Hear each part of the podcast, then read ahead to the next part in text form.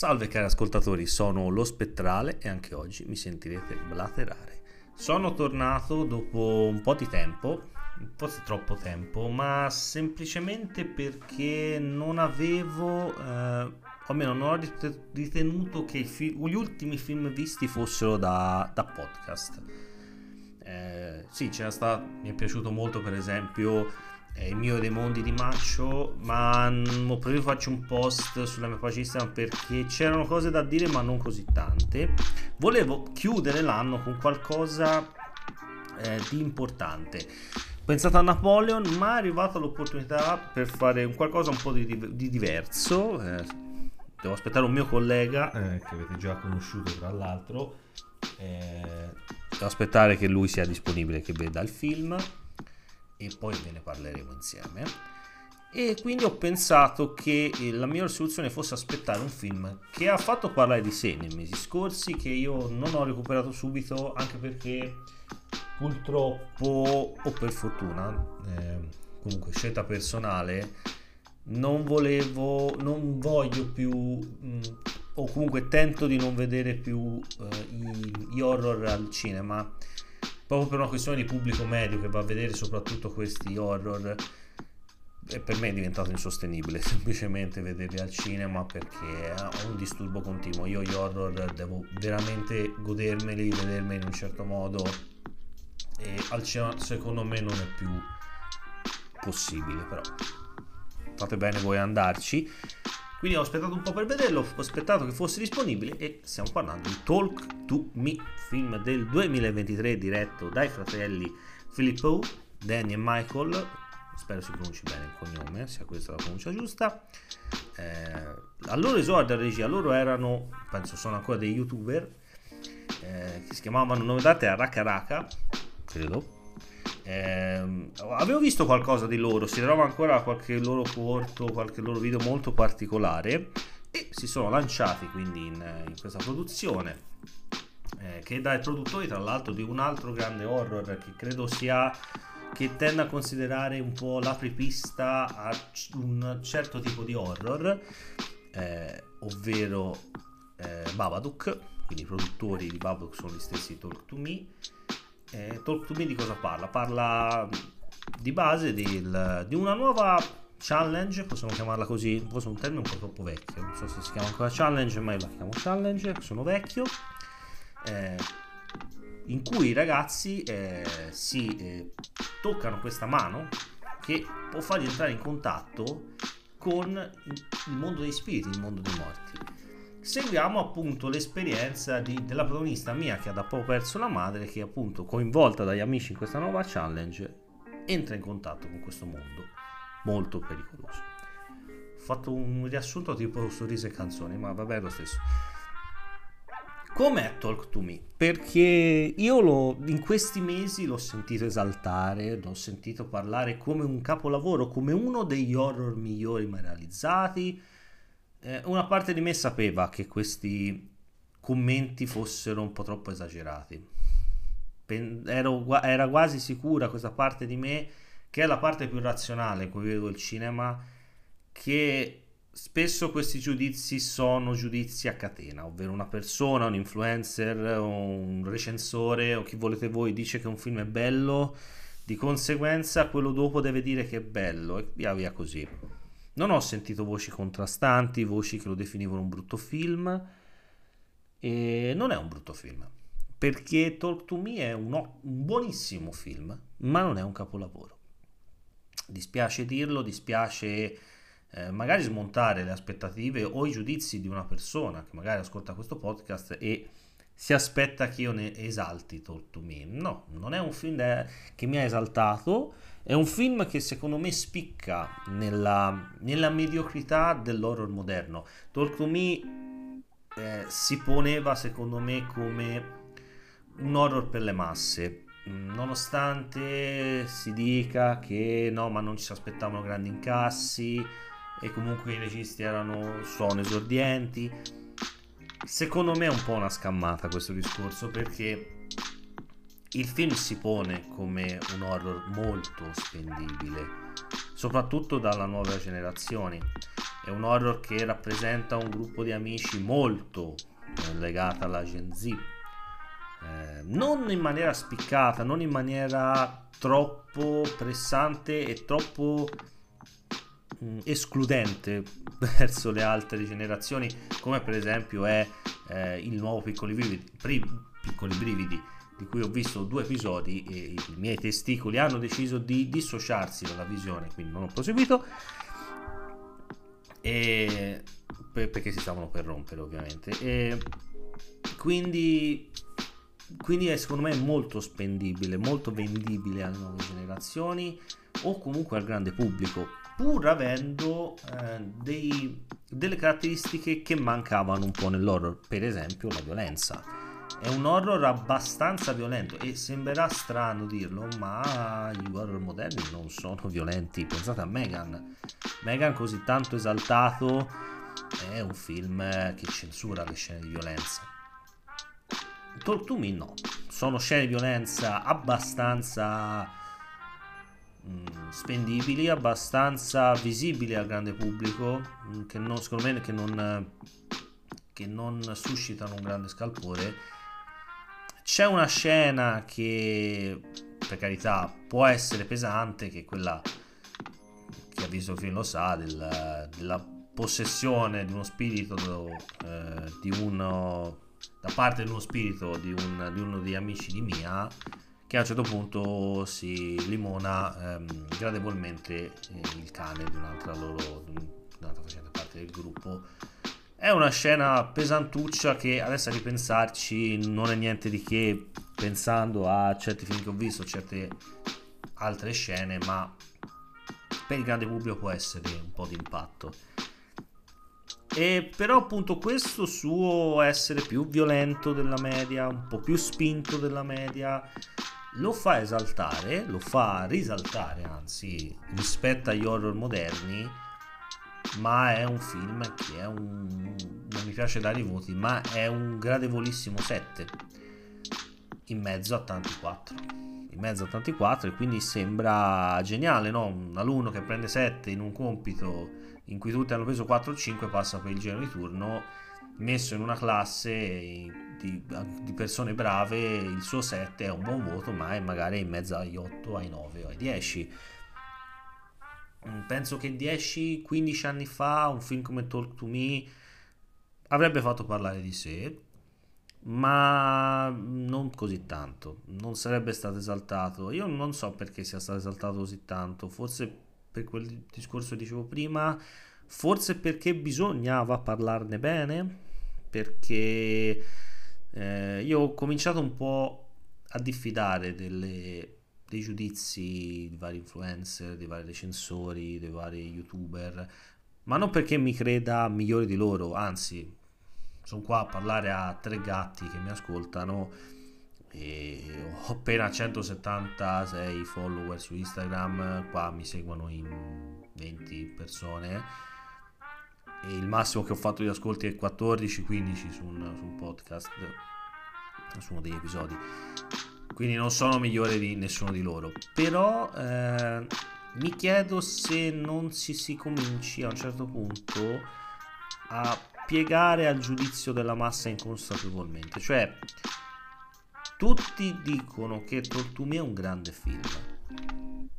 Io, recensore, non posso permettermi in questo momento di dire che non è un bel film o che comunque non è un capolavoro. E allora lo dico, dentro di me so che non è un capolavoro. Questa cosa mi ha un, po' deluso e mi ha frastornato, ma come dicevo prima, la parte razionale di me sapeva che sarebbe andata così, sapeva che Talk to Me non mi avrebbe particolarmente esaltato. Venendo al film nello specifico, è interessante, molto interessante secondo me, come sviluppi determinati temi prima di tutto, secondo me, eh, una delle interpretazioni a, al gioco stesso e al voler replicare quello che io chiamo gioco, comunque l'esperienza della mano, toccare la mano, di, di entrare in contatto con determinati spiriti, di farsi possedere da quei determinati spiriti, perché la formula è eh, parla con me, ripetuto, al momento che hai lo spirito, lasciami entrare, ti lascio entrare, anzi, e tu vieni preso da questo spirito. Eh, la, il gioco è non andare oltre i 90 secondi, altrimenti potrebbe succedere qualcosa, potrebbe, lo spirito potrebbe rimanere. Quello che succede di, di base a Mia, la protagonista, ovvero rimane in contatto con questo mondo più di 90 secondi e comincia è come se il, quel mondo si riversi nel nostro quindi lei continua ad essere in contatto vede le presenze eccetera eccetera insomma. Su questo è molto basico il film non è che elabora molti concetti.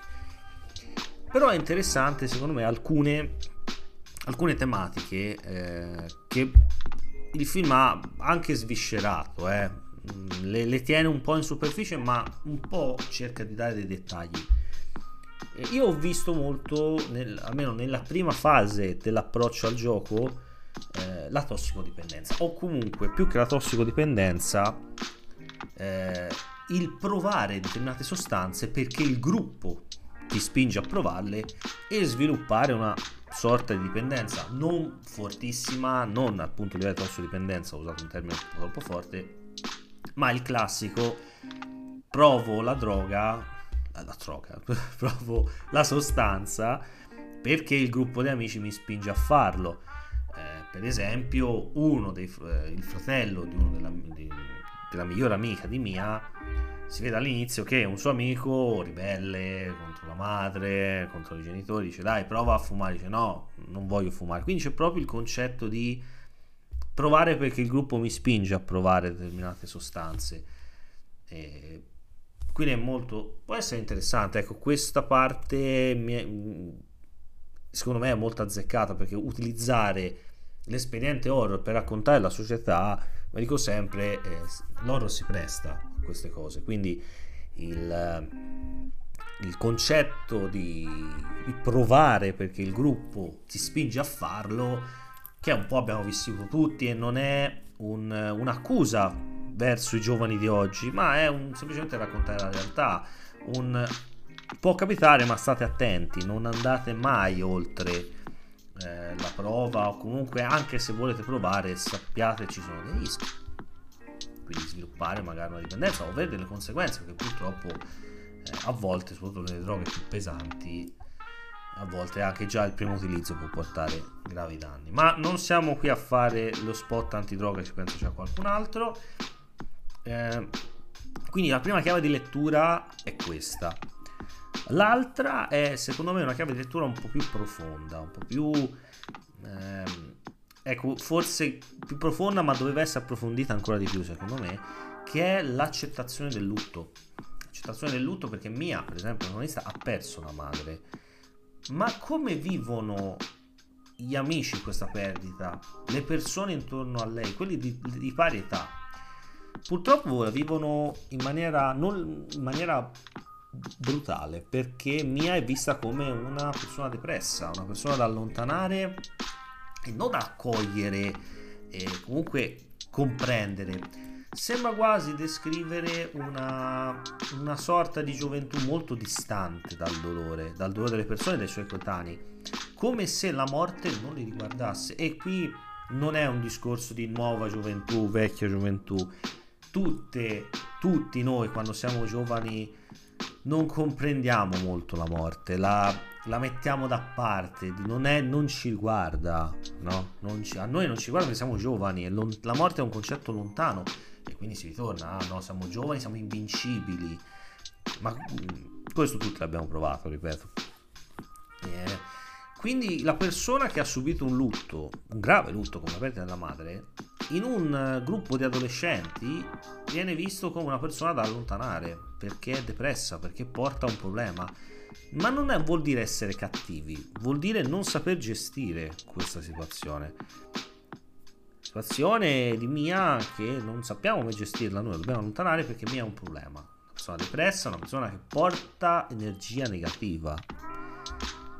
Però sembra quasi anche il film analizzare il comportamento di Mia. Mia eh, è una persona che ha subito appunto un grave lutto, ma non sembra neanche lei riuscire al, non, a, a elaborarlo diventa una persona a volte che rischia di risultare pesante, una persona, viene detto, una persona appiccicosa, una persona che sembra attaccarsi anzi che lo fa, che si attacca alle persone che sono rimaste in maniera anche un po' morbosa. C'è questa situazione con il fratello della sua amica, scusate non ricordo tutti i nomi adesso, che non so come il film voleva rappresentarlo, perché sembrava molto eh, morboso. Cioè, Mia sembra quasi un po' una persona un po' morbosa nei suoi, nei, nei suoi rapporti. Però non è un'accusa, è un descrivere una situazione, una persona che ha perso la madre, non sta elaborando il lutto perché le persone intorno a lei non riescono a elaborare, neanche il padre padre non riesce a elaborare il lutto e quindi di conseguenza non lo fa elaborare a lei, di conseguenza lei sviluppa questo attaccamento quasi morboso verso le persone perché è una richiesta continua d'aiuto. Quindi descrive questa situazione di, perso- di ragazze abbandonate a loro stesse. No, sembrerà una morale un po' spicciola, però sembra proprio descrivere dei genitori totalmente assenti. Noi vediamo soltanto pochi, pochissimi genitori, vediamo il padre di Mia la madre de, della migliore amica di Mia, che anche lei è una madre single, non ci viene detto perché. Mm, viene nominato il padre, ma sembra un padre comunque assente o magari eh, si è separato, non sappiamo bene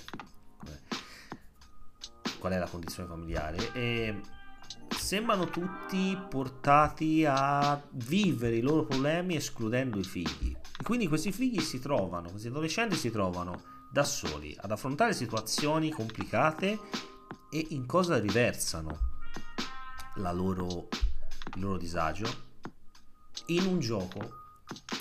Nel film è un gioco, nella realtà sono l'alcol, sono la, la, le sostanze, eh, la violenza la, o anche la, la completa anaffettività, il, togliere l'emozione dalla loro vita. Quindi, secondo me, Talk to Me in questo riesce a centrare il punto perché è un film che è complicato perché mi rendo conto che trasmettere un horror in una scuola non sia proprio un ideale eh, però è interessante analizzarlo magari in una scuola superiore con ragazzi maggiorenni sarebbe interessante discutere di queste situazioni poi è chiaro che ci sono scene che eh, ma in realtà, a parte quella che dicevo prima, e a parte alcune scene violente, eh, non c'è molta violenza nel film, eh, ma anche a livello emotivo ci sono delle scene piuttosto particolari. Eh, le scene di demoni, de- dell'apparizione dei demoni, del- di come questi, che non sono gli altri demoni, in realtà sono anime. Eh, tra l'altro, mi è, mi è, mi è piaciuto come ci sia, sia quasi un, strizzato l'occhio alla uh, alla mitologia greca, soprattutto riguardo ai morti che hanno bisogno di una sorta di sacrificio che poi non c'è un sacrificio, comunque hanno bisogno di energia per parlare, dei morti che riescono a vedere la verità o anche a cambiarla, perché ci sono delle situazioni interessanti. Eh, quindi si sia un po' strizzato l'occhio a quelle, a quelle situazioni lì. Eh, comunque sia è un film che funziona. È un film che funziona perché, ripeto, in questi concetti qua riesce a, perme- a centrare l'obiettivo e dicevo, è un film che io proverei a mostrare a degli adolescenti, a dei ragazzi, per parlare di queste situazioni. Eh, è complicato, mi rendo conto che sia complicato prendere una classe e trasmettere un film del genere, perché ora come ora ti, ti ritroveresti probabilmente tutti i genitori sotto casa, però e quindi, quindi funziona. È un film che fa paura? No, non fa particolarmente paura, ci sono delle scene che secondo me funzionano da un punto di vista horror, ma non fa paura. Cioè, di base mi ha fatto più paura un, uh, La casa e il risveglio del male. E sono due film completamente diversi. Il fatto è che secondo me il problema di Talk to Me è che è rimasto nel mezzo. Voleva essere un horror raffinato, voleva essere un horror che puntava a trattare i temi sociali che ho detto. Eh, tra l'altro poi si potrebbe parlare anche dell'abuso dei social, eh, di mettere tutto sui social da parte dei, dei giovani, eh, delle nuove generazioni in cui tutto diventa una sfida, tutto diventa ehm, instagrammabile o, o tutto diventa eh, materiale per TikTok, per ridere, per creare una situazione divertente. Come dicevo prima, tutto viene, viene spogliato della componente drammatica, perché per un giovane non c'è la componente drammatica, per la maggior parte di loro non c'è la componente drammatica. Però poi quando arriva, quando arriva il momento drammatico, quando si perde il controllo di una situazione, di un gioco, di una challenge, e poi si è smarriti. Perché quando arriva la situazione drammatica si nasconde, si tenta di non parlare più di quella cosa, di nasconderlo, di, di non, l'importante è non avere responsabilità in quello che è successo. Quindi affonda secondo me in questi temi, tenta di o almeno tenta di affrontarli in maniera approfondita. Quindi voleva essere una sorta di Babadook. Babadook è molto più potente come film, parlava di depressione, depressione post-partum, parlava di tante cose. Però ha voluto, diciamo, assicurarsi degli incassi. Che non è un problema, eh. Attenzione, parliamoci chiaro. Anzi, quest'anno l'horror ha dimostrato di poter essere campione di incassi. Poi, la, lasciando perdere la qualità, molti film hanno horror hanno incassato tanti soldi questo eh, la casa di Sveglia del male eh, lo stesso Solo 10 sta andando, è andato abbastanza bene mm, Insidious la porta rossa quindi sono film che partivano da un budget risicato e al contrario di tanti blockbuster hanno fatto il loro quindi va bene così voglio dire per le sale per il genere va benissimo quindi però è rimasto nel mezzo. Rimanendo nel mezzo a volte non esalti nessuna delle due parti perché non sono contro totalmente l'horror commerciale. Perché se l'horror funziona, It, It è un horror commercialissimo. Parliamoci chiaro. Però per me è un film che funziona, soprattutto perché lo stesso eh, Risveglio del male è un horror eh, commerciale che strizzava l'occhio ai precedenti capitoli, però è un film che funziona e fa quasi più paura di questo, anzi, fa più paura di Talk L'esorcista, la, eh, il cliente non è andato bene. Almeno credo, non, non, ho, non, non sta, stava andando benissimo tutto quanto controllato.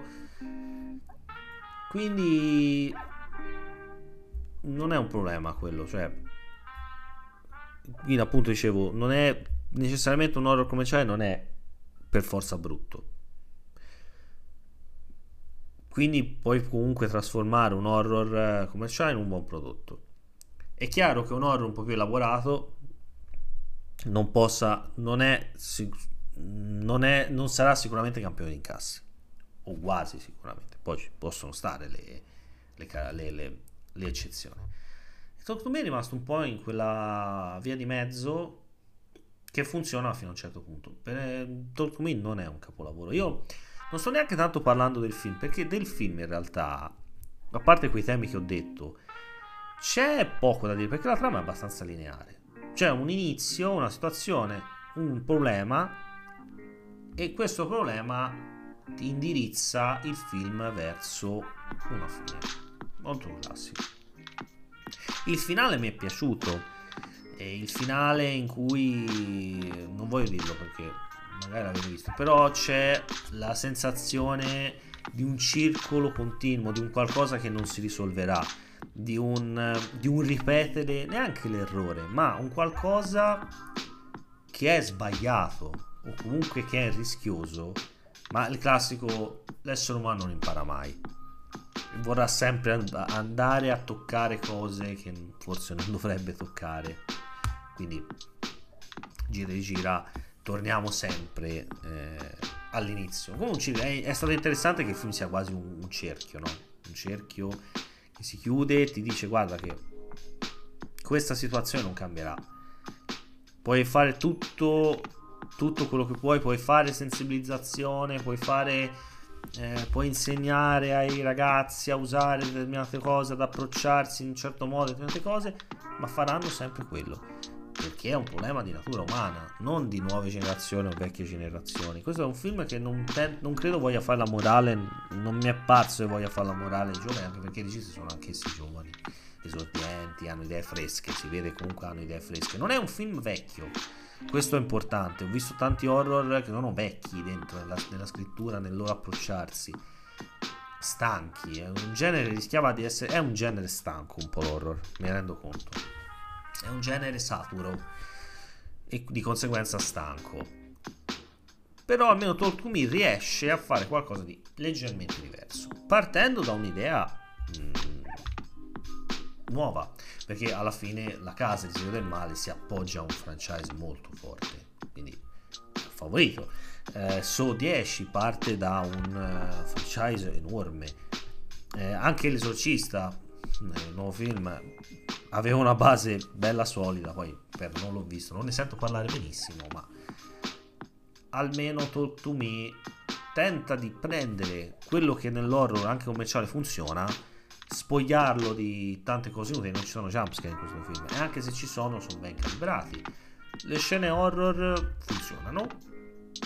C'è una in particolare che riguarda mia eh, anche lì c'è un risvolto un po' fetish tra l'altro mi ha fatto un po' ridere perché anche quella è una scena particolare sono queste scene particolari che sono un po' al limite tra la commedia quasi e l'horror però finisco sempre per l'horror e sono grottesche, ma anche se all'inizio accendi una risata, poi si spegne subito perché è una situazione molto grottesca. È quello che secondo me non funzionava al 100% in Hit parte 2. C'era il grottesco, ma a volte era troppo. La risata durava troppo, non subentrava l'orrore. Qua dura un attimino e poi subentra l'orrore. Quindi la stessa scena del cane, come dicevo prima, questa scena è qui. Il personaggio appunto bacia il cane e bacia non un bascetto sulla testa come possiamo dare ai nostri animali, proprio un limone duro, proprio, scusate uso un termine un po', un po antico forse. Quindi, eh, e quella scena lì parte un attimo con la risata e poi subentra lo, lo, lo, lo schifo, il grottesco. Poi c'è una scena particolare, ma c'è anche un'altra scena eh, che è un, ripeto, farà la gioia dei feticisti dei fissi dei, dei piedi, però non dico altro, però potete gustarvela. Anche lì può, può far ridere all'inizio la situazione, ma dura poco. Quindi secondo me anche l'utilizzo del grottesco funziona bene. Eh, non ci sono scene che fanno paura, ci sono cose che forse vorrebbero espandere, ampliare. Eh, è stato annunciato un seguito, in realtà io non lo vorrei un seguito, perché secondo me è una storia che è perfettamente autoconclusiva, ma le ultime notizie parlerebbero eh, di un prequel dedicato a Daggett. Daggett è il... Mm, all'inizio del film vediamo un ragazzo che ha utilizzato la mano che si suicida accoltellando il fratello che non muore e che poi appunto il gruppo interagirà con questo fratello per chiedere informazioni.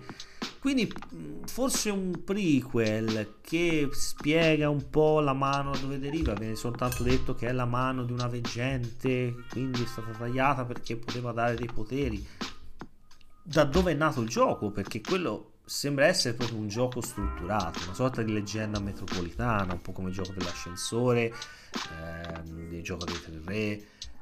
Qui da l'altro il gioco dell'ascensore ci faranno un film non, lasciamo perdere scusate, quindi ehm, sembra quasi una, una, una creepypasta una leggenda urbana no? leggenda metropolitana però qua ci sono delle prove. E anche l'ambiguità ecco io un difetto del film è avrei es- un attimino commisurato un po' di più la, l'inizio del film con il dubbio sul fatto che i video che si vedono siano reali o meno, ma secondo me ha voluto proprio dire il film, guardate che in un, in un mondo in cui TikTok, i reel di Instagram viaggiano così tanto, vengono poi ripresi da tantissimi utenti e certi TikTok e certi reel hanno questo, questo sfondo di, di horror, di leggenda, di paranormale effettivamente ci troviamo di fronte a dei prodotti che non sappiamo se siano veri o meno. Ovviamente una persona razionale analizza quello che vede e si dà una risposta. Ma pensate a un ragazzino che usa TikTok, si vede un video tipo quello che si vede nel, nel, nel film, quindi una persona che sembra posseduta da, da una presenza e non sa nella vita vera se quello che sta vedendo è vero o no. Quindi è, volendo potrebbe essere un concetto di ormai tutto quello che una volta era sinonimo di pericolo e chi ci provava eh, era anche visto male, adesso chiunque di noi può fare queste cose e boh, vedere che l'effetto che fa. Quindi è quello che dicevo prima, il distacco dal pericolo e dalla sacralità di certe cose che è nella, nella gioventù, ma è, questo essere dissacranti, eh, anche magari arroganti verso la vita, verso la morte, eh, essere questo essere appunto distaccati dai valori in realtà se, vi, se vedete un qualsiasi slash un venerdì 13 c'è questa disparità o anche un Halloween nei giovani c'è questa voglia di distaccarsi dalle regole dalla moralità quindi è un raccontare la gioventù non è un ah guardate i giovani di oggi guardate questi qua che stanno al telefono fanno i video alla gente sono sempre stati così i giovani quindi questo secondo me è importante non cadere nel, nella moralità boomer, ma analizzare bene quello che il film dice. Questo il film riesce a farlo, secondo me. E anche perché non trovo, ecco, uno mi, potrebbe chiedere, spettrale, ma quindi i difetti di, di Tortuni quali sono? Non ha particolari difetti li, aveva, li avrebbe avuti se fosse stato un film pretenzioso. Questo film non è pretenzioso di suo, è, l'hanno voluto far diventare pretenzioso chi lo ha definito capolavoro. Ma di base questo film è un film onestissimo, che fa il suo, che cerca di raccontare delle cose e lo fa secondo me anche piuttosto bene, ma non è un capolavoro. Questo film non ha un difetto particolare. Per questo quando prendi 7 a scuola, vuol dire che hai fatto un po' più della sufficienza. Non sei arrivato all'8-9, ma in quello che hai detto, tutto sommato va bene, non ci sono gravi sbavature. Hai studiato il minimo, anzi un po' più del minimo, perché non sei un 6, sei più della sufficienza, ma non sei da 8-9. Quindi questo film appunto fa il suo lavoro, lo fa più che onestamente, spicca nella banalità dell'horror moderno. Ma non è lui essere banale. Allora, 10-15 anni fa probabilmente sarebbe stato definito un po' banale come film. Ma per i tempi che corrono è un buon film. E purtroppo uno può dirmi allora sono abbassati gli standard. Sì, si sono abbassati gli standard nell'horror. E, è chiaro, è palese, si sono abbassati. Per questo un Talk to Me esalta. Ma di base è un film normalissimo. Non ha un particolare difetto anche la durata giusta. Cioè un film che dura un'ora e mezzo, un'ora e 36 mi pare. Trovatemi un film adesso che dura il suo giusto quantitativo di non ha il suo giusto quantitativo di minutaggio. Tralasciando certi film, ovviamente. Quindi va bene, cioè ho finito ho detto ok, è un buon film, non è un capolavoro. Forse il difetto principale è questo che non è un capolavoro per me però l'ho apprezzato. Ho apprezzato. Magari se il prequel è interessante va bene. Però basta. Non, non trasformiamola in una saga. Altrimenti. Sono dell'idea che fra 3 o 4 anni saremo qui a parlare di Talk to Me 6 che è una merda. E anche il primo mi sembrerà una merda. Quindi ho esagerato ovviamente dicendo Talk to Me 6, probabilmente saranno, saranno 5. Ma al di là di questo, spero che si utilizzi Talk to Me nella giusta maniera. Spero che i due registi, che secondo me sono stati bravi, secondo me hanno delle idee, continuino. Perché l'horror ha bisogno di nuove persone, ha bisogno di nuova linfa. Bene, arrivino, facciano i loro film, si stacchino da Talk to Me. Va bene un prequel, basta poi. Un seguito sarebbe un, una ripetizione del film e non lo voglio. Non lo voglio, voglio un prequel che espanda un po' di più la lore, sì, va bene ma per il resto va bene così. Quindi questo è quello che pensavo su Talk to Me, probabilmente non ho detto molto perché in realtà non c'è molto da dire su Talk to Me, perché quello che si vede funziona e basta. I temi sono quelli, non, non c'è altri temi nascosti secondo me da trovare, da analizzare. Quindi basta, questo è quello che avevo da dire su Talk to Me E se vi è piaciuto e lo ritenete un capolavoro non siate stupidi, ma siete persone che probabilmente hanno un giudizio diverso dal mio. Sarà che sono troppo vecchio, sarà che ho visto troppi horror, nonostante abbia iniziato tardi a vederli, sarà che sono abituato a un altro genere di horror, non lo so. Tortumi è un buon film. Questa, la, la, la conclusione è questa. Io vi saluto perché questo sarà effettivamente l'ultimo podcast dell'anno. L'anno prossimo voglio essere un po' più produttivo, un po' più attento. Eh, magari arriveranno anche degli speciali il prossimo anno. Vorrei fare delle cose un po' diverse. Mh, mm, parlare di. Ho un podcast che mi frulla nella mente da tanto tempo. Che sarà un'impresa titanica. Ma lo voglio fare. E niente, questo è quello che pensato to me. Eh, spero che a voi sia piaciuto come a me alla fine. E l'ultima cosa che voglio dirvi è non state attenti ai giudizi, non partecipate a questa polarizzazione in cui tutto è un capolavoro in cui tutto, o tutto fa schifo. C'è una bellissima via di mezzo che è il parlare di un qualcosa e Tortumi si piazza in quella cosa lì e lo apprezzo perché si fa parlare di sé. Perché se un film si piazza, si comincia a creare il dibattito polarizzante tra, tra un film di un film e si dice che il film fa schifo, il film è bello, no, invece il film è bello, un capolavoro, non c'è dialogo. Pa- parlatene del film, che... ma questo tutti, eh, questo tutti dovreste un po' più cominciare a parlare dei film e meno dei vostri giudizi sul film. Con questa frase non vuol dire assolutamente niente, vi saluto per l'ultima volta, vi auguro, già che ci sono, vi faccio gli auguri per un bellissimo Natale, uno spettabile anno nuovo, come diceva qualcuno. E ricordate sempre che questa è la cosa più importante. Se un film parla di qualcosa che sentite, allora è già un buon film. Un saluto dal vostro spettacolo.